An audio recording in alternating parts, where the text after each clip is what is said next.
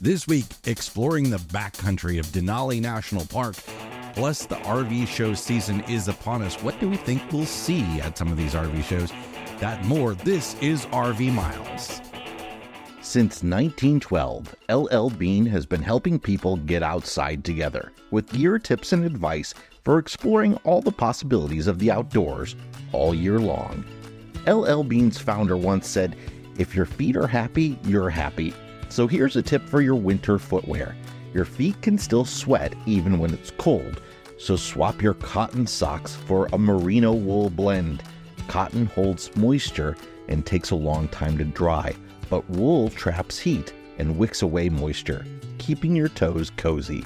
For more tips, easy how-tos, and inspiring stories, visit llbean.com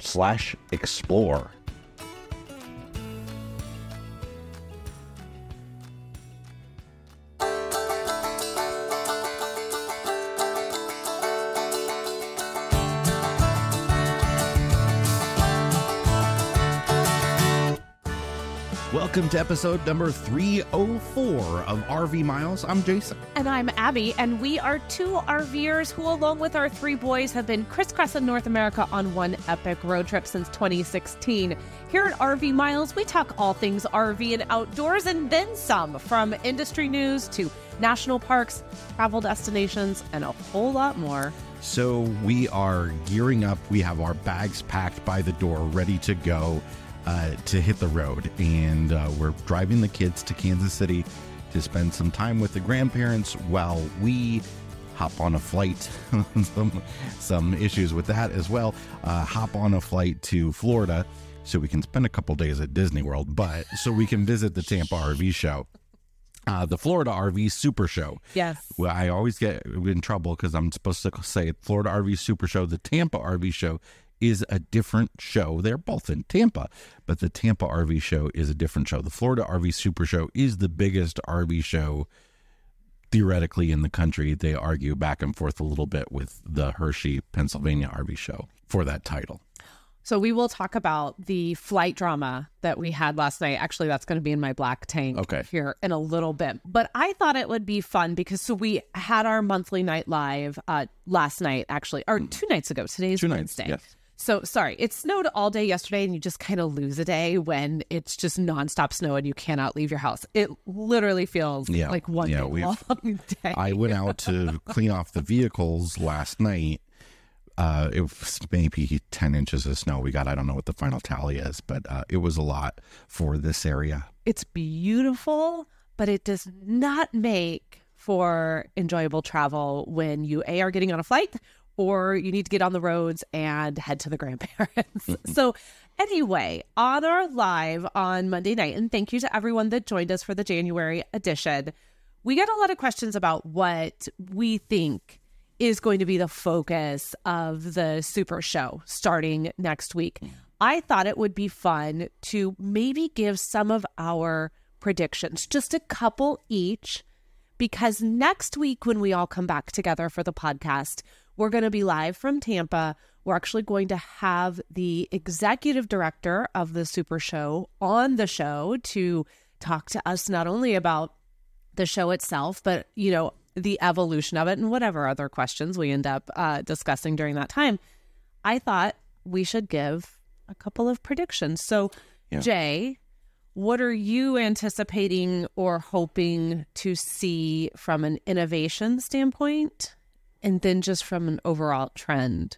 Well, I'll start with the easy one. What I know it's going to be like. Uh, there is going to be a lot of this lower budget stuff out there, stuff that they call decontenting in the RV industry. I think it's a silly word, but uh, lines from many, many different brands where they've removed features, made them a little bit more affordable. That's the trend right now with interest rates so high, with costs so high. The trend is to have some more affordable units out there. I think we're going to see a lot more smaller units out there as well. A lot of Class Bs, a lot of single axle trailers. I know Keystone uh, is introducing a new single axle trailer line, uh, an off road type line, stuff like that. I completely agree with you. I think it's going to be less is more this year at the Super Show and probably across the board at any RV show through 2024. less is more. I think that we're also going to see, and you've talked a little bit about this already, uh, a push for smaller RVs that can be towed that don't need like a giant 350, 450 dually mm-hmm. type truck. I think because truck prices have been so high, I think that's really influencing some of the stuff that's going to come mm-hmm. off of the line for 2024. And I also think whether they're going to say it or not, manufacturers are thinking about the EV truck and that it is coming and that they need to be creating RVs that can be towed by an EV truck. Yeah. So I know that that is a really controversial topic Yeah. right now, but they are coming. Yeah, and I think along those lines, Airstream debuted the the eStream Yeah. two years ago at the Florida RV Super Show uh, as a concept sort of vehicle. Nothing really happened with it last year. Um, now they've got a little bit of competition on that front, where there's some vehicles out there like the Pebble that we did a, a an overview of that have that sort of powered trailer axle. I wouldn't be surprised, maybe not at the Florida RV Super Show this year, maybe by uh, summer and the Hershey Show, though, but I wouldn't be surprised if Airstream finally puts uh, a chassis like that on sale, um, actually brings it to production. And unfortunately, we're not going to see Pebble or some of these more innovative RV manufacturers this year at the Super Show. They were unable to get in. And I hope that that is something in 2025 that we get to see a little bit more of, that there becomes a little bit more representation there. Innovation wise, is there anything you are kind of expecting to see the industry grow and continue to lean into, or do you think we've Well- reached the the apex of that? No, no, there's there's a lot more to be done, and I think we're going to see um, lots of little smart things um, folding into some RVs out there. Uh, lots of new small technologies that make life a little bit easier on the road. Some things that might be gimmicky too, that maybe I'm not so crazy about. Like I know um, one of the major manufacturers of power systems for RVs, they have come out with their new they call it AI. It's not AI. It's it's voice activation. Um, you know, just like Google Home or uh, Apple Home or whatever, where you can talk to a voice assistant and have your RV do some certain things. I, I've complained about that a little bit in the past. I'm like, wh- why are we doing something separate? Why aren't we just integrating Alexa or Google Home into these units instead of trying to have some sort of weird RV industry third party thing? As one with Google Home, I I don't think I like Google Home enough and find it useful enough that I would actually purchase an RV because it had Yeah, because Google Home yeah. in it. If I Yeah. primarily Google Home at our house is used to control the lights, which uh, she decides fifty percent of the time she doesn't want to do, and also to set timers. Well, and but I All think of those things I can do in my RV without Google Home. Yeah, there are things I think are are great that people would love. They love to be able to like uh, turn the furnace on in their RV remotely on their way Sure, home, stuff sure. like that. But does it end up being a replacement for switches? Like that's always the thing. Like you know, before we had touchpads, now we have voice assistants, and and those things are maybe nice to have sometimes when you want to use them. You want to control from the app to bring your your awning out when you're sitting outside or whatever, but none of it replaces switches. We really love switches to be able to just go and press a button to have it do what you want to do. So when the manufacturers sort of pull that stuff away, it's not fun. The switches were a big selling point for us when we got the Ibex. Really, we're- for that's no joke. They were a big selling point for us. Yeah.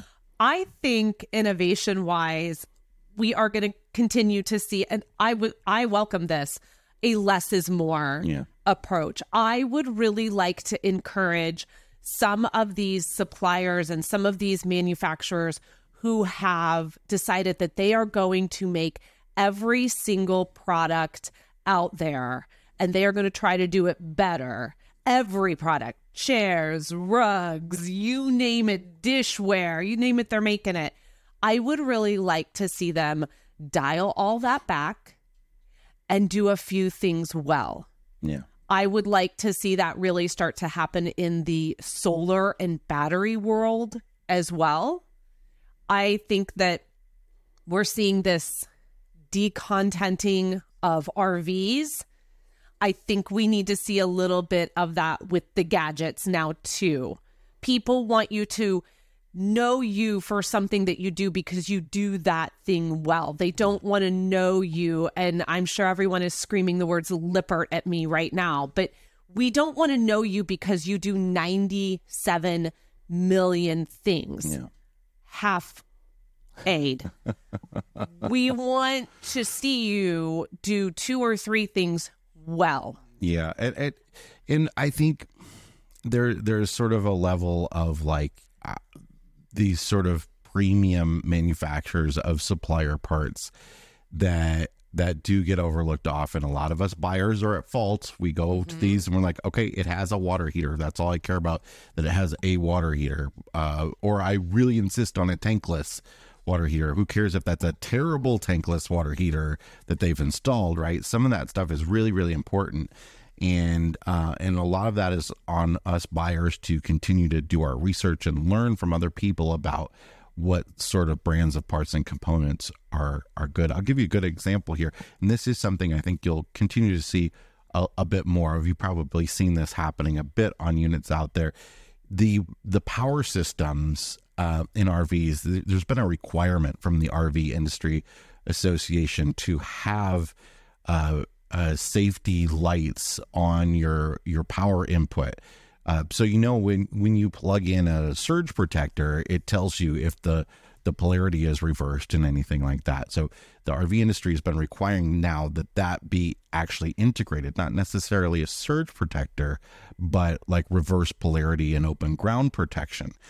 So you if you have bought a new RV recently, some of them have been putting lights on that power input that tell you that sort of stuff. And some of them have decided to do it by buying a power cord that just has a little teeny tiny light on it that might be yellow or red.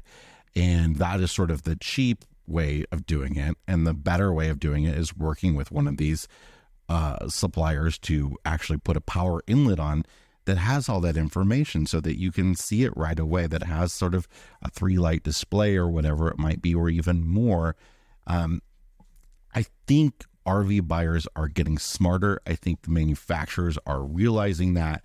And i think you know the the stuff that is advertised and built for people who are on their second or third rig we we are seeing a little bit more quality in. And some of the innovation that's going to happen this year is is going to be on the manufacturing front so it might not be stuff that we see but it's stuff that makes the manufacturing process a little bit easier uh, might make the service process a little bit easier believe it or not i promise you believe it or not that it doesn't mean it's going to solve the problem or anything but there is a big focus in the rv industry uh, from at least some brands to really try to find ways to improve service. Um, it's been hard. There, there was a big push for that before the pandemic hit. There was a real big push for that, and some brands were starting to really do some interesting things on that front. And then everything got blown out of the water when there was all of these supply shortages uh, and and stuff like that. Manufacturers just stopped making certain floor plans and throwing whatever air conditioner they could in and all that sort of stuff. I think now that we're moving towards an era where where sales are going to be light, uh, manufacturing is going to be lighter. You're going to see a, a bit more quality come out and a bit more serviceability. So, those are just some of our thoughts about the Super Show as we get ready to roll into it. And if you're going to be there and you would like to meet us and kind of let us know whether or not we were right on some of these predictions, or perhaps we were wrong, or what some of your thoughts on the Super Show are, we are hosting a meet and greet on Thursday, January 18th from 3 to 4 p.m. over in the social media meet and greet area. So, according to the event organizers, this is being held in the red handicap accessible building next to supplier building A. It is right up against Alliance's big RV display. So if you find Alliance right next to it is going to be where they are setting up for people to have meet and greets because this has been a whole thing, fire codes, et cetera, et cetera. If you want to come meet us, we would love to meet you. We'll be there from 3 to 4 p.m. again on January 18th. That's Thursday. We will also be roaming the show on Wednesday and Thursday morning. So, of course, if you see us walking around, please say hi. We would love to be able to say hi to you. But we are excited to get there and see what 2024 is going to hold because this is going to, for me, feel like I think a return to what a very uh, traditional or normal RV show is going to look like. We were there in 2022. We were still in the height of the pandemic RV boom. So I'm really looking forward to seeing what it's like when we start dialing things back a little bit and get back to just plateau out and get back to some normalcy. So uh, we're also going to be at the Kansas City RV show later this month. We're going to be at the Seattle RV show really soon. So keep those on your calendar if you're in those areas.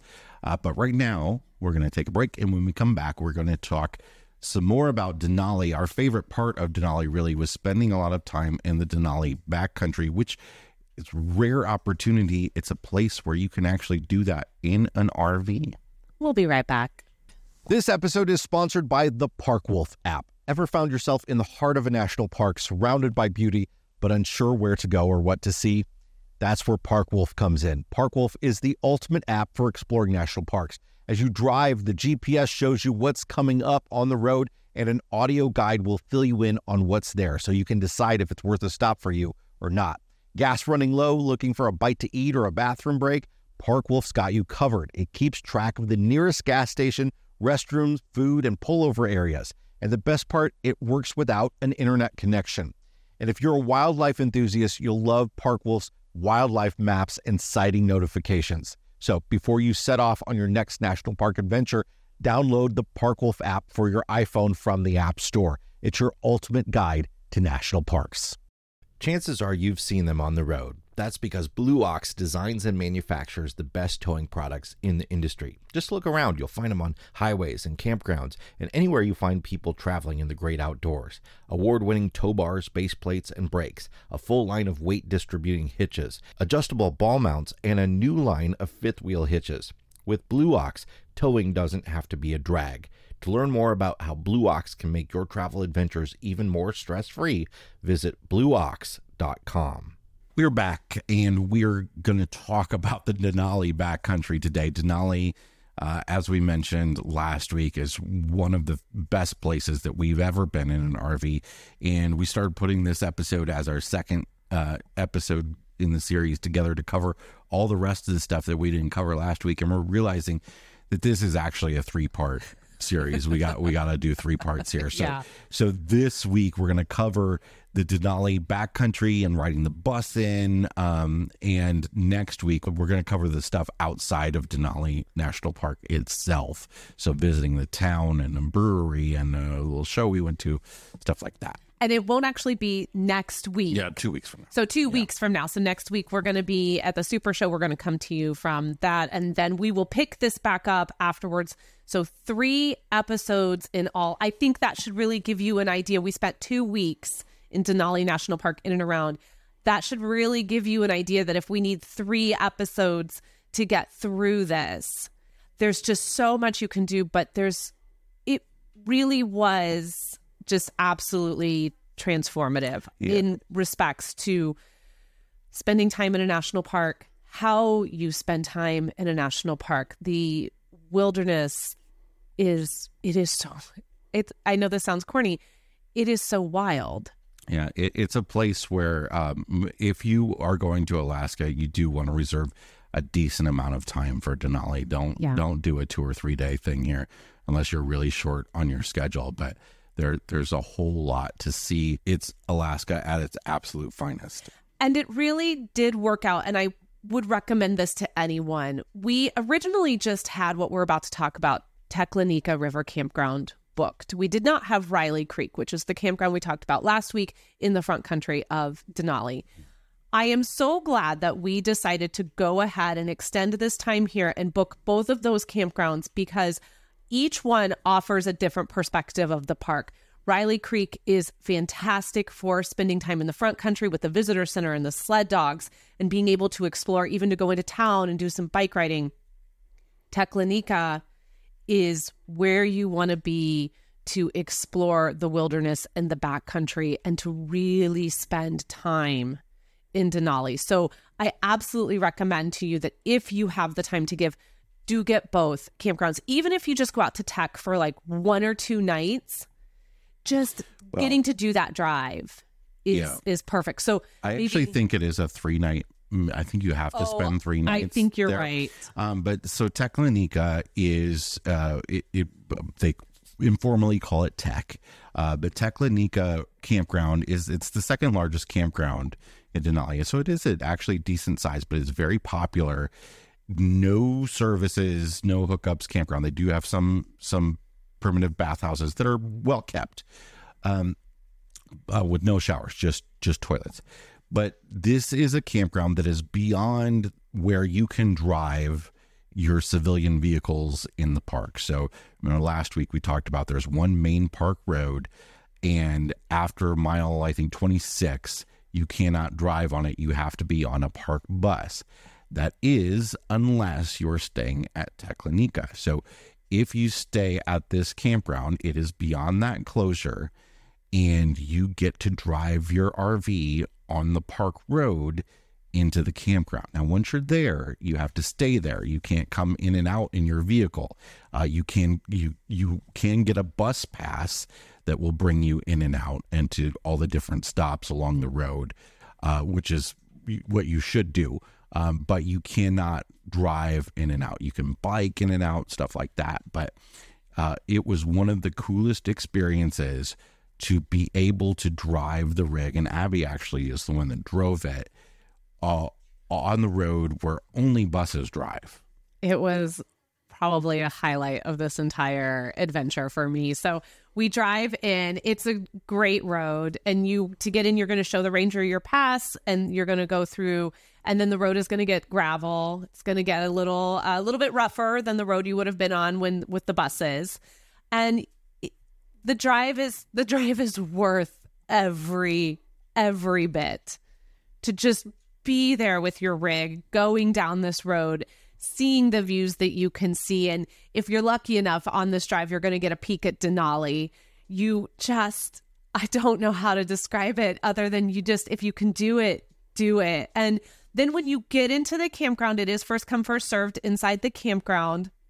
And you're going to, there's a few loops that you can drive through to take a look at. And we were able to find a spot where we were able to get Starlink.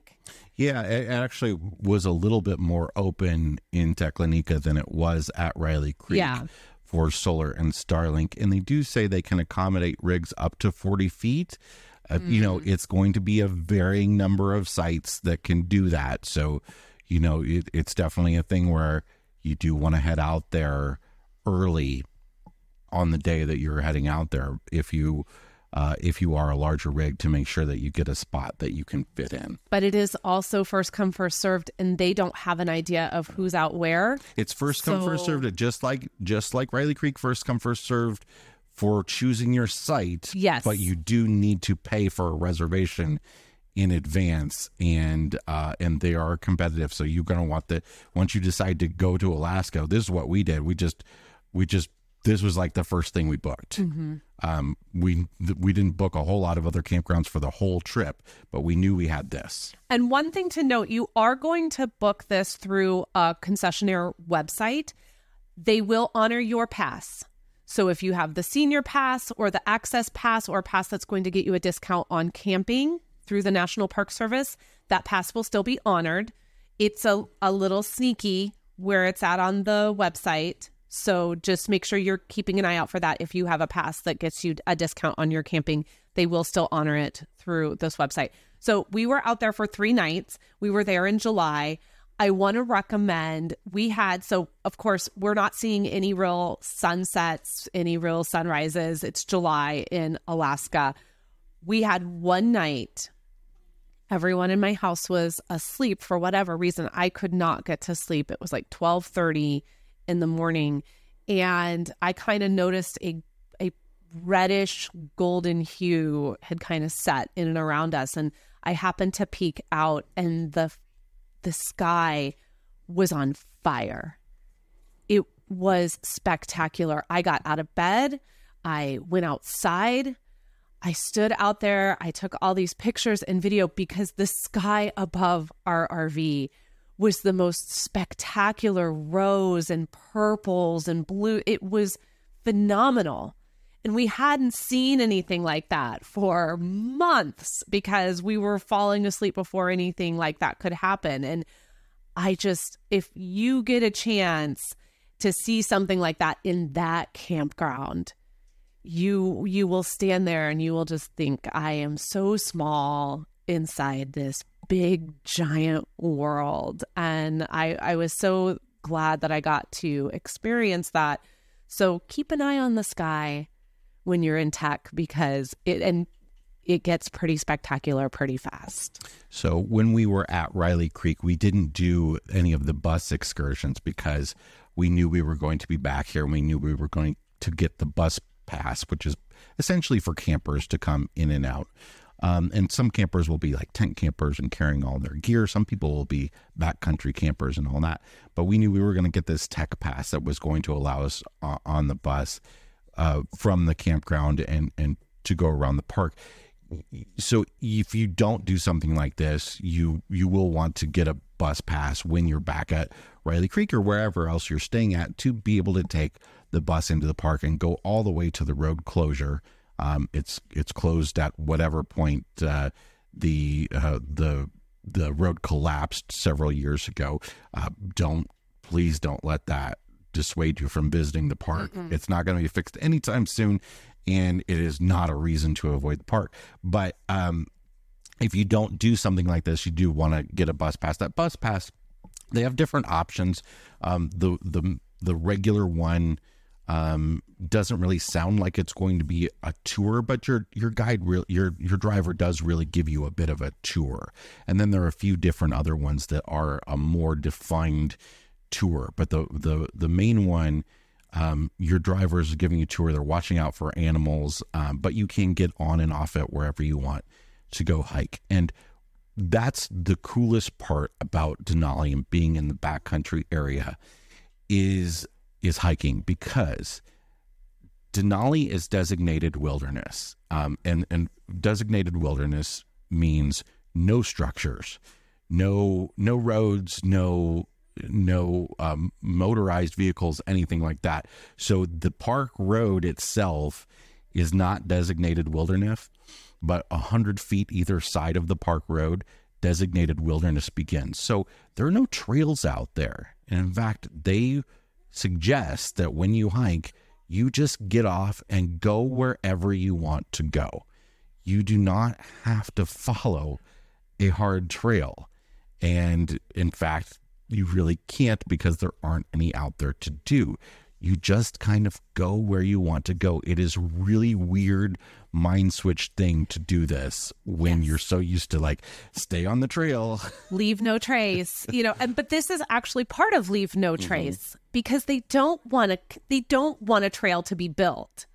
So when you pick somewhere that looks like no one else has been, you're actually helping to support Leave No Trace in Denali National Park. Now, if this sounds really, really overwhelming to you and a little bit scary, then we have the solution for you. And that is called the Discovery Hikes.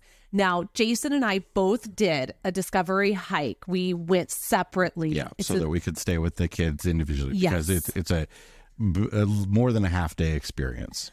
The so there's a few things you need to know about a discovery hike. It is again a first come first served completely free hike that will be led by a national park ranger and you have to sign up for it uh, I, a day in advance.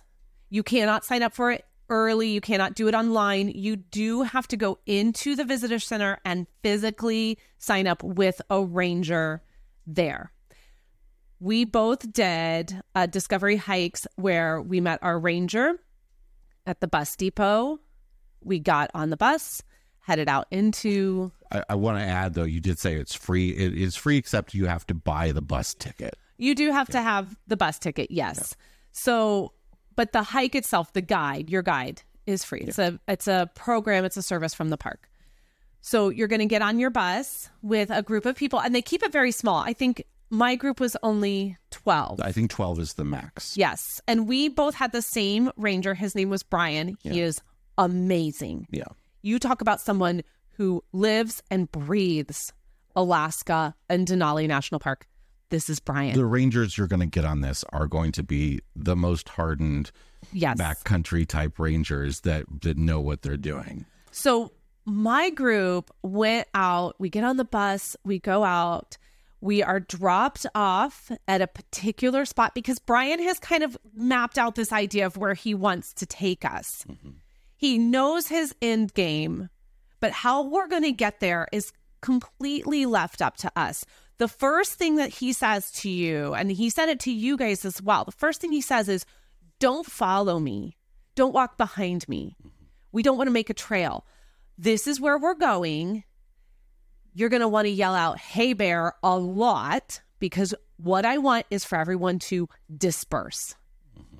and then just whack your way through this land. Yeah, you're you're grabbing lots of plants and stepping on lots of plants that a lot of vegetation and This until is- you get up to the rocky stuff. This is not just like your backyard Yeah. mowed lawn.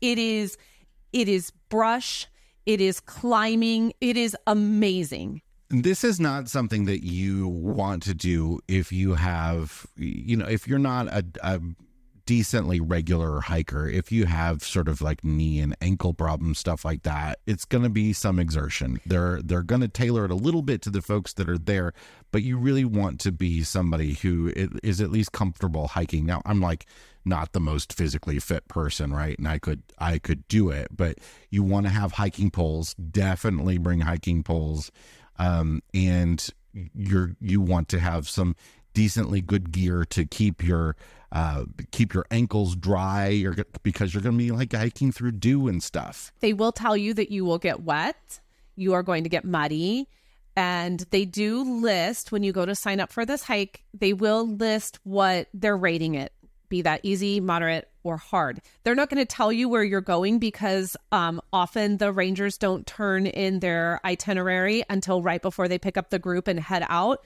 but they will give an idea of look, I'm taking everyone to a summit today. So it's going to be a harder hike. I think that's what I want to do. Or we're just going to go out way out into the wild wilderness. This is going to be a little bit more moderate. I did a, well, it was listed as moderate to hard. Yours was listed as hard because you all went straight up. We to, really you all up. right up to the top of a mountain Oh boy, it was it was something. we took our time, but I would argue that we had a hard hike because we took our time through the thickest, densest brush I've ever seen. And it was just not, I, it just beat you up. And we followed the creek for a really, really long time. So, yes, you do get into water. There were several places where there was no choice but to cross calf deep. And, you know, I had on ankle high hiking boots. And when I was done with that hike, they were soaked because we had crossed water that went well above my boots. Bring your lunch. You get to, you're going to stop, you're going to eat, you're going to bring plenty of water. They have a whole list of things that they recommend and or require that you bring on these hikes. It can sound very very intimidating. I I was intimidated, but I thought this is the opportunity of a lifetime to go out into this wilderness of Denali with a ranger. And Brian did not disappoint. He shares plenty of facts about the park. He kept stopping to talk to us about scat, whether it was fresh or old, how you could tell what the animal was. Uh, so many facts, uh, wonderful facts about the wildflowers in the park. Just, he was such a wealth of knowledge. And then you meet people from all over the world, yeah. like not just all over America, all over the world. We had a couple on our hike that was from Sweden And it was so fascinating to talk to them. And then met another couple that they were like, This is the first time we've ever gone hiking. The first time this couple ever went hiking was in Denali National Park on a discovery hike where they were just crashing through the wilderness. I, it is such an amazing experience and I I cannot encourage you enough when you go to Denali please try to build this into your time there. It's It- it's amazing. It's the best experience I've ever had in a national park, uh, hands down. Hands Um, down. I mean, it's like what No. six months later, and Yeah. we're still gushing about it. Yes, Now, if you don't do this, you can still just do this on your own. There are yes. there's some things you need to know about. There's some like closure areas where there's like a lot of bear activity and stuff like that. And of course, you want to carry bear spray if you're hiking in the backcountry uh, alone um, or, you know, with your small group. But one of the easiest ways to do this that, that feels a little bit uh, less intimidating is to hike along the gravel beds of the rivers and creeks. Um, so a lot of these, a lot of these glacier-fed streams um, are easy to to walk through and along. Although there are going to be some spots where you have to cross water, and that can be a bit of a challenge. Can, we put easy in Yeah. quotation marks? I think Yeah. that we noticed the most popular thing for people to do is to take the park bus all the way as far as it can go to the road closure. Get out there and then hike around that area because it's all riverbed there. We did the exact same thing. We picked up a bus from the campground from Tech and we took it out to the end of the park road. We did, however, not just explore in and around uh, because it is true, even here, that most people do not go more than just a couple hundred feet away from the road. But we decided to do the hike that you can take all the way to the washout where the road collapsed. It's a couple miles down the road. And then so it's, a, I think, somewhere between a four and five mile hike from Down start to down finish the riverbed. yes. down yes you're not allowed to go on the road you're going to go way down into the riverbed and then you're going to hike the riverbed until you reach the uh, washout so that's what we decided to do there were for the most part really easy hike you're just walking along the riverbed there were a couple places where there was a lot of head scratching as to how we were going to get across the water because when it shows up, it shows up and it is uh, deep in the sense of, you know, up to calf level, in some places, your knees. It is fast and it is cold. Mhm. And we had a couple of instances where people were just flat out taking their hiking boots and socks and everything off, throwing them across the river crossing, crossing barefoot. which is And- hard to do because we're, we're talking yes. like big jagged rocks. Yes. it's not easy to walk barefoot. I, I think doing this again, the ideal situation would be to wear some hiking boots because you you want something stiff on those feet to to walk across all of these gravel rock beds, and then to have with you in your backpack like a pair of keens or some sort of strapped sandal for like crossing the water. Which is funny that we didn't do that for this hike because one of the things that they suggest on the discovery hike, which I did, was to bring a change of shoes Yeah. for when you're done with the hike. So I had just strapped my Tevas onto my backpack.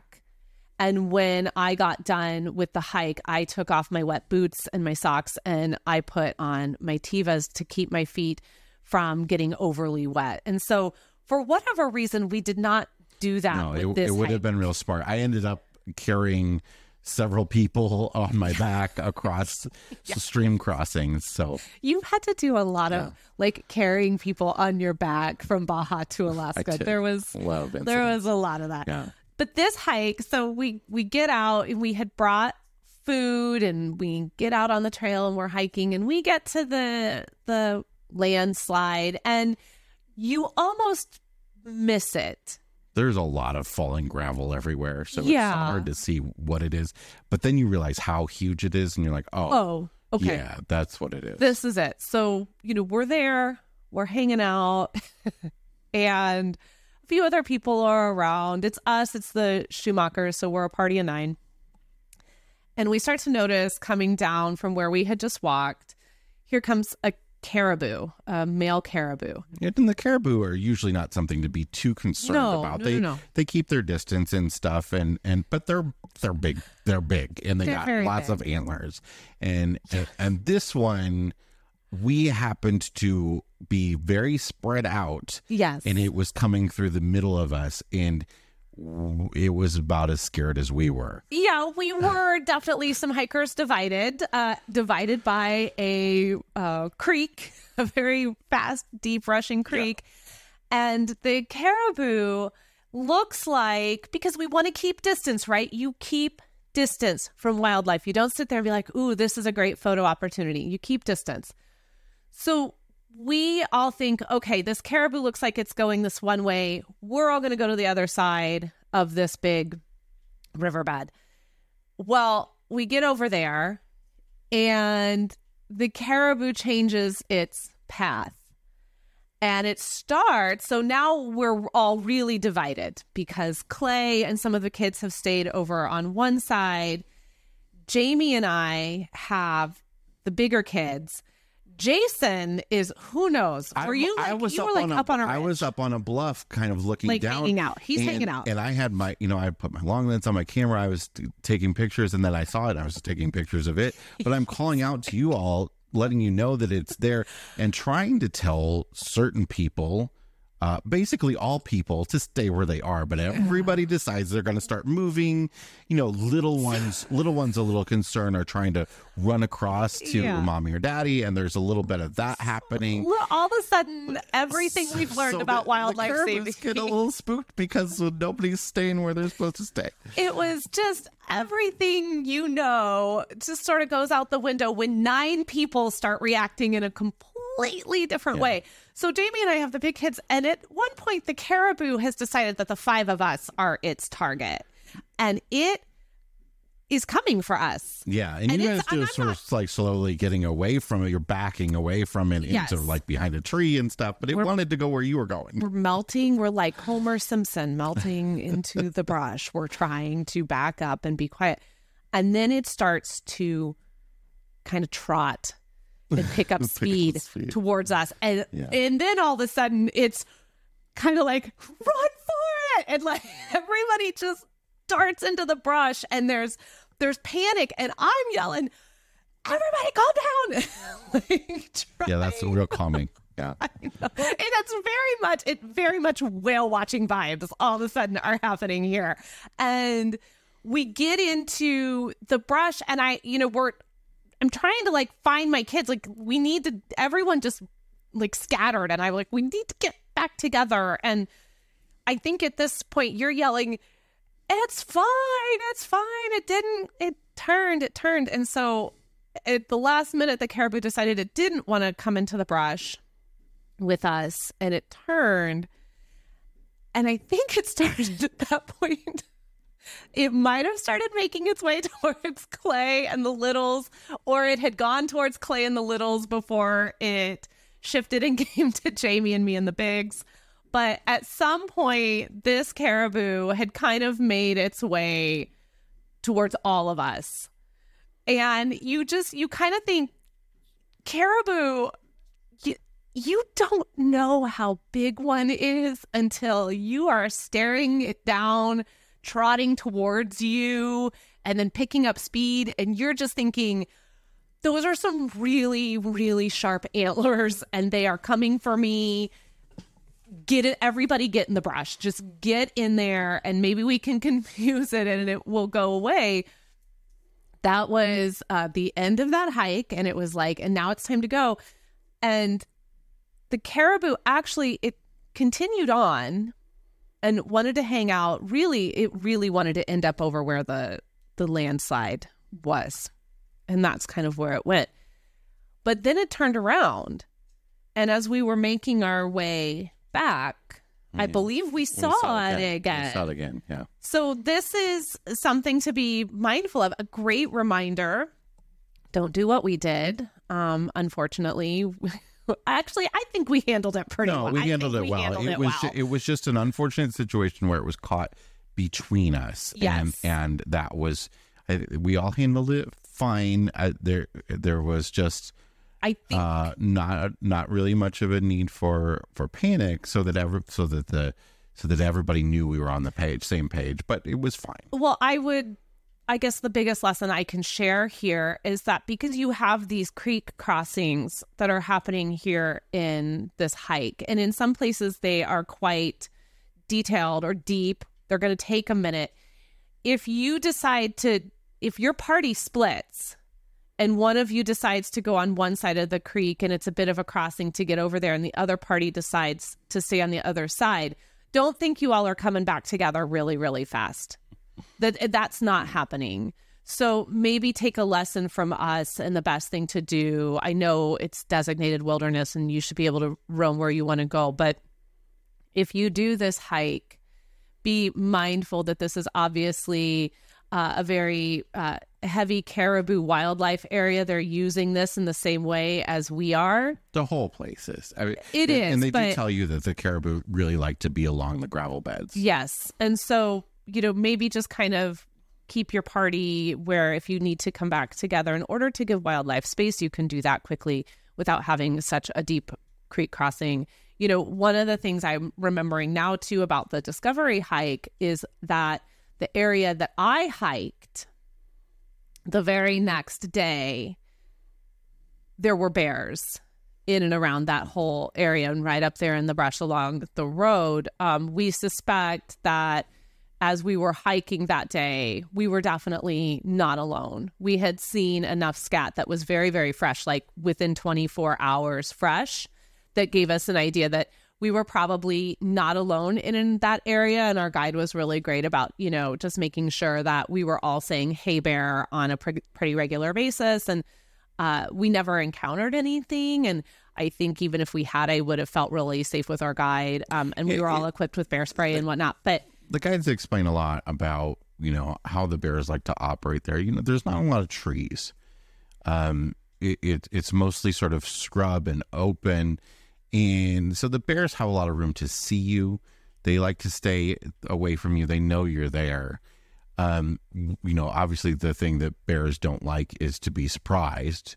That's why you're always yelling out, "Hey!" And he's Brian was like, when I say yell, hey, I mean yell it. You're not like, hey bear, hey bear. That's why the bell, the bells. He's he's like, the bells are useless because they're just not loud enough for them at a long distance. You want them to stay well away from you. fill up that diaphragm with air and just let it go. And it takes a second because you're like, this is really loud. And am I disturbing people? But he said he said that you know there's been one death from from a bear in the last whatever like 40 years or something, mm-hmm. and it was it was a photographer who was like getting right up the close and personal in the backcountry with a bear with a uh, a, a camera, and um, for the for the most part, he was like, I've never even had to use bear spray. Uh, I carry it, but I never had to use it. Well, and I think we talked a little bit about this last week, but the story that he shared with us about biking past the road closure. So you can bike past the road closure mm-hmm. in Denali, and our guide had done that. And it's, it is, don't think it's biking. It's off road. carrying your bike carrying your bike. He did a lot of carrying his bike, but he was telling us how he's doing this and he comes up and over a boulder and it is just bear central mm-hmm. all out there because past this road closure the wildlife has reclaimed the wild because no one's going out there. There's a visitor center that's falling apart because no one's going out there. And a lot of the wildlife is staying out that way, especially the wolves. And he's just talking about how there are bears along this road now. And he kept biking it and used bear safety. But he probably said that I think, if I'm remembering this right, he saw somewhere in excess of like 12 bears Yeah, just right there. on this park road bike ride that he was on. So it's a very Yeah, it- real possibility. and we were able to ride our bikes out on the road uh, the, the not the not past the road closure but No. on, on the the part of the road where only buses are allowed when we stayed at Teklanika. And so when you come in, they let you know some some biking rules, some things to to think about, and they give you a little sticker to say that you've you've gone through the bike bike training. Basically, the rule is like if you see a bear, get off your bike because you're not going to outrun that bear in your bike. And when they see you on your bike and you're you're you're going along fast, it, it's kind of like it's kind of like a dog chasing another mm-hmm. dog. Like it's they like to chase. That's why you're never supposed to run from bears, um, or you're usually not supposed to run from bears. Is that bears like to chase when so when you know it's just like if a dog sees a rabbit, mm-hmm. right? So um, that's a little disconcerting. You're like, oh, I see a bear. It's time to get off my bike now. Right? Yes, let me walk slow. I have to say, this is where our electric e-bikes oh, came in clutch. So this is where they shined. It yeah. was such a great bike ride, and we were able. It's rough terrain keep that in mind with your bikes. It's again not a paved road. Yeah, it's, these are electric. Our electric bikes have big fat tires, which is yeah. really convenient for this. And we were able to just. I think we biked about two two and a half miles away from the campground. We got up early in the morning while the kids were still asleep. We took our breakfast and we our coffee, put them in the. We have the little satchels that go on the side of our bikes. Put all that in there took off down the road, found a really great place to stop, sat out there, had breakfast, just enjoyed the quiet, the peace and quiet because we had gone out early enough that even the buses weren't really running yet. They started running while we were hanging out and just enjoying the morning. That time for the two of us, that quiet, that was biking that road is really it's really phenomenal. Yeah. It's just you see the park in such a different way. And we did not encounter any wildlife no. while we were out on this ride, um, but we were very mindful the whole time.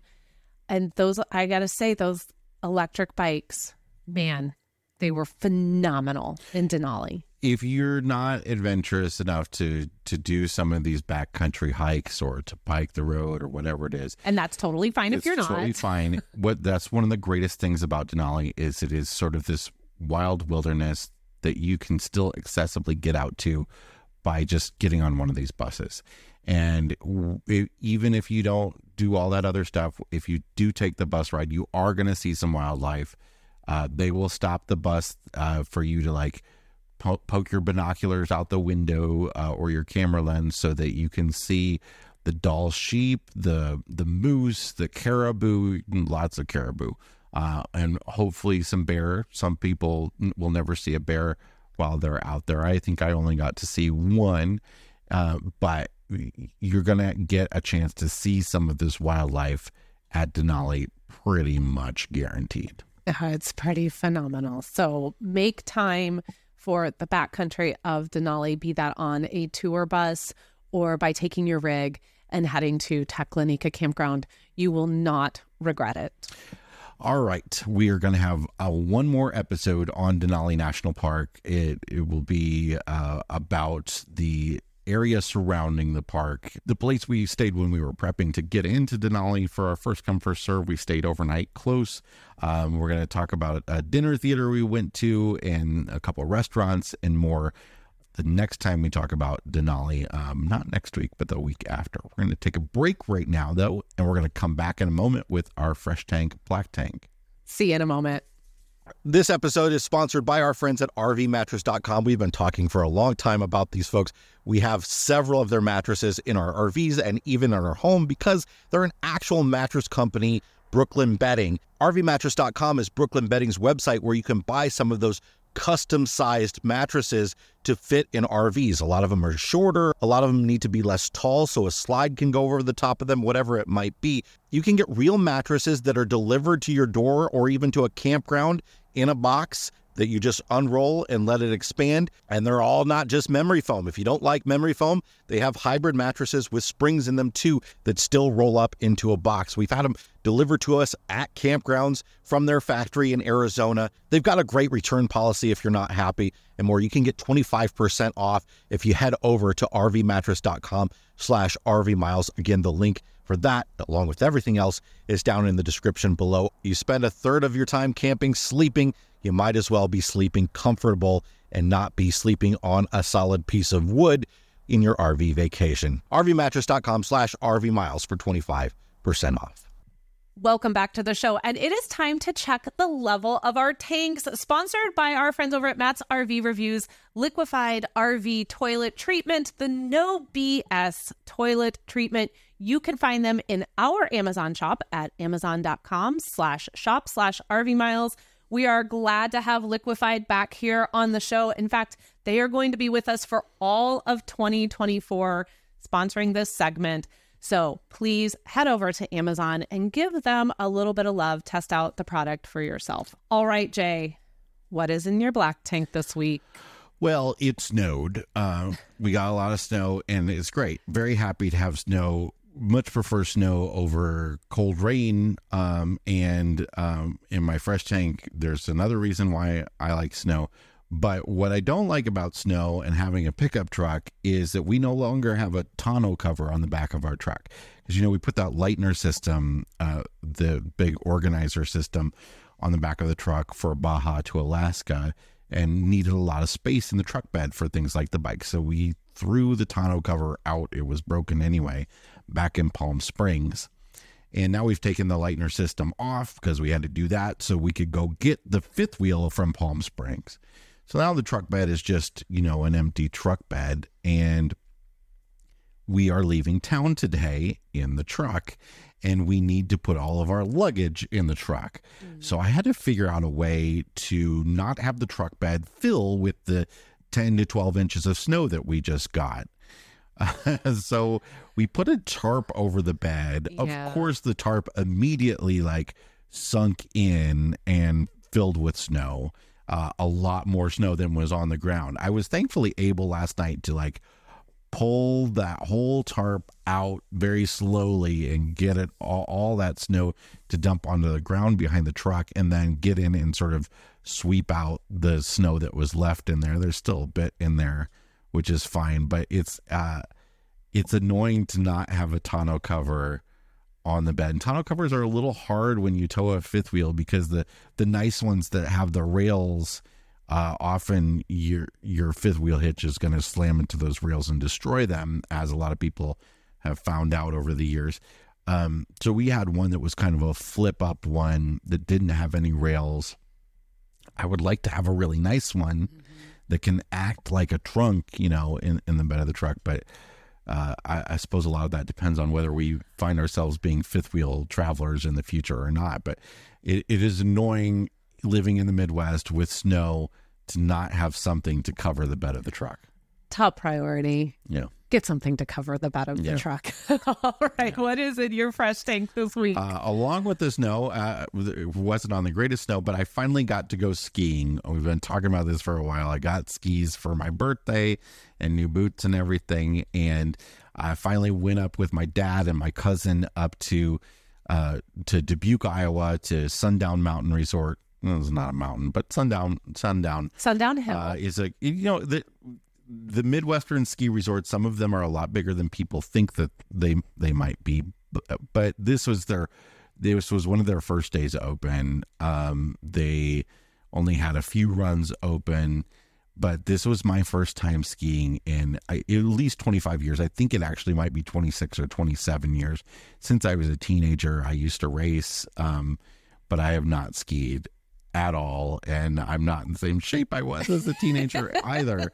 So it was really interesting to see how it would go. And I think it went pretty well. It took me a, a few minutes to really get the hang of it, but I, I think I pr- picked it up. Uh, quickly pretty good. So, it was a lot of fun to see video of you. I've never seen you ski before. I uh I did not doubt that you would be able to do it you are certainly someone who, when they say they're going to do something, they go and do it. I did I did Google after you left how close the nearest hospital is to Oh. I'm sorry. I love you. And that's why I did it. I love you. I just I needed I I thought I'm so please don't hit your head and like, there was just there was a lot of uh, I wanted you to do this. I'm so glad that you did it. It was great to see you out there, and I'm really glad that you all came home because it wasn't the, it, it wasn't the best skiing conditions. They were manufacturing a lot Yeah, of it, that. it snow. was almost all manufactured snow. yeah. So it that's was, it was crappy snow, but it, yeah. hopefully it'll be better now that there's been all this snow just dumped on everybody up here. Yes, and it was packed. So Oh, it was so busy there. you can't control other people busy. on skis. No, that's very true. Yeah, so I'm glad. I was so glad when you came home, uh, just rosy and happy, and just so full of life for something that is truly just yours. I never hurt myself doing something fun. It's always just doing dumb, boring things. It's when you have to get up on the roof Yeah. and ex- inspect solar, or these are. This is true. So maybe you need more fun in your life, and Yeah. you won't be as injured all the time.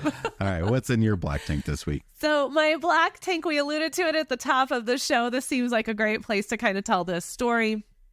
We spent last night, actually, a good chunk of last night, um, fielding texts. I love that this is how we were getting the updates.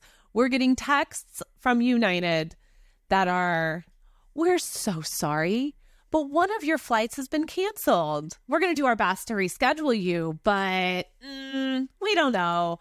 And we're thinking, wait, what? Like, the snow has moved out. There should be, we're flying out on Thursday. There should be absolutely no reason why these flights are getting canceled. We're headed to Houston. We're, we're not, our first flight is supposed to go from Kansas City to Houston, Houston to Orlando. We did that on purpose in order to not go to someplace like a Denver or a Chicago in case of weather. Well, this all has to do with the fact that uh, United flies for their shorter flights. They have the exact, they have the MAX 9, which, if you've been following the news, you know that Alaska Air just had quite the situation with that particular plane. Um, and so now, out of an abundance of caution, which thank you, United, all of these planes are being grounded. Yeah, but but the way they did it though was like they canceled our first one Mm-hmm. and then automatically rebooked us on another one with the same plane. The same plane. So that one ended up being canceled, of course, anyway, since they're taking all of these off of service. And so, it felt very uh suspect Yeah. because why would you go and book us onto another flight on the exact same plane that you just told us I you're think it was pulling just an automatic thing. I don't think I'm it was sure. just, yeah. I'm sure. And no sooner would we see that we were rebooked than right behind it would come another email. Oh, not email, text. Hi, we've had to cancel one of your flights. So the flight out of Chicago that we ended up switching to, so we had switched from Houston, Kansas City to Houston, Houston to Orlando. So then we switched from Kansas City to Chicago, Chicago to Orlando. Well, the Kansas City to Chicago flight gets canceled because it's on the MAX 9. The Chicago to Orlando flight is still happening. Well, now that would normally not be a problem. We just drive the three hours and get up there and get on the flight. Well, now we had arranged our entire flight schedule to go out of Kansas City because we were taking the kids. So we can't drive back up to Chicago. So because United was so unpredictable and our return flights included another one More of Max 9. more yeah. Max 9s, we ended up last night, uh, 36 hours before we're supposed to be flying out, completely canceling that entire flight. Now we have to go through the whole process of getting this money back, which is not going to be happening anytime soon because they're going to drag their feet. And then we had to go and book on Southwest for an astronomical amount. Yeah, basically, we're paying first class prices for for Southwest seats because because we booked last minute on Southwest because there wasn't another United flight that that worked for us without this plane that would get us in there on the day we're supposed to get in. Well, United American. The thing is, the reason why we ended up going with Southwest too is we can fly direct. Yeah. So we'll just fly right from Kansas City to Orlando. Well, it's that whole thing of like trying to find, like we were looking at American, but the one we found on American was a 45 minute layover, which is a little That's- too short in winter weather, you know, especially when you're flying to Denver. And there was just it. It's a mess. It's an absolute mess. And we were like, okay, well, now we're paying a lot of money. There's a lot of money out in the world right now, which is stressful. Yeah, you pay that money and you still haven't gotten the refund from the other one. So, Right. And they're like, we can get you on another flight. And they keep trying, you know, the language is like, let us rebook. And I'm thinking, you can't stop acting like you're going to get me on another plane. You have literally grounded everything going out of Kansas City the, to Orlando because you don't fly direct. I think there was, I think there was a couple Airbus planes, but they were, they were going to get us in there on the next day. Yeah, vi- which at then would have uh we would have lost all the reservations that we have for Thursday and it was just it's it really worked out and it's fine and this isn't so much a black tank it's just a frustration. Hey, there's a reason why a lot of people RV because air travel can be a pain in the butt. I if this had been happening to us on Monday or if this had started to happen on Sunday. The the problem is is this thing kind of came down. I feel like there was a little bit of a length between when the incident with um, Alaska Air happened and United starting to pull their fleet for safety. The length of time was a little long for me. Mm-hmm. And I think probably the minute this happened, everybody knew what was coming. And so the fact that they sat on these flights for as long as they did, and it has probably created not only a headache for us, but for thousands of other people as well, is very, very frustrating to me. And if this had if this had happened in an appropriate amount of time, I would have said, cancel it all, go get the rig. Like we're driving. Yeah. Like we're just gonna drive. I I have more control over that situation. But it it didn't and everything's fine. We're gonna get on a Southwest flight in the morning. It'll be great. What's in your fresh tank this week? So my fresh tank is a very exciting little bit of news here at RV Miles. Um, we are in this issue 16 of the RV Today magazine. If you are a mile marker member, hopefully you have taken advantage of the fact that one of your perks is a year subscription to RV Today. Our friends over there are so generously helping us support uh, mile marker members by offering this perk to y'all. And if you're not a mile marker member and you would like to check out this issue for free while supporting RV Miles, we will link to that in the description, or you can just go to rvmiles.com slash mile markers to learn more. Anyway, they did a whole section on 2024 trends. Um, and we are one of the trends. We are featured as the hybrid RVer. That is uh, quite the label, and I will gladly accept it because it is really talking about how this is the year to embrace uh, kind of the best of both worlds a little bit, having that home base, but also still having that flexibility to travel as much as you can, that you do not have to be one or the other, that you can be a hybrid of both. So I really appreciated that they reached out to us to feature us in that section as an example of the hybrid RVer. If you would like to see all of the 2024 trends, we really encourage you to pick up RV Today magazine. It's issue 16 that just came out. You can find it at like Barnes and Noble on the stands there, which is very exciting. Yeah, especially because you won't see RV Magazine there anymore. RV Magazine is gone. If you've watched our latest news video, RV Magazine is now this Wild Sam mm-hmm. magazine, which isn't really about RVing. Was RV Magazine ever really a magazine, though? It Well, was it just a very long but- advertisement for Camping Yeah. World. So this is a true magazine about RVing that is not just going to try to focus you in on like one little spot where you should spend all your money. Damian Ross and his team do an incredible job of making this an inclusive and and wide reaching RV magazine. So I hope you go out and pick up a copy of RV today. You can get a digital copy. You can get a free copy by becoming an RV Miles mile marker member. But uh, yeah, it's always exciting when I see like uh, seeing things in print There's for me. something about print. Yes. Something about print, the holding the physical thing is is very exciting to see either that be an article we have written or just to to have our work acknowledged in print uh, is really it's it's exciting. Yeah, I loved it. All right, that's it for this week's episode of the RV Miles podcast. Yes, it is. Thank you so much for joining us. As a reminder, we will be at the RV Super Show in Tampa next week. We have a meet and greet on Thursday, January 18th from 3 to 4 p.m. Follow us across social media. We will continue to remind everyone there and have details, more in depth details as we get them rolled out. If you have questions for Jason and I, you can find us over in the RV Miles Facebook group. But until next week, stay safe. Always pick that RV travel over airline travel because airlines are a headache.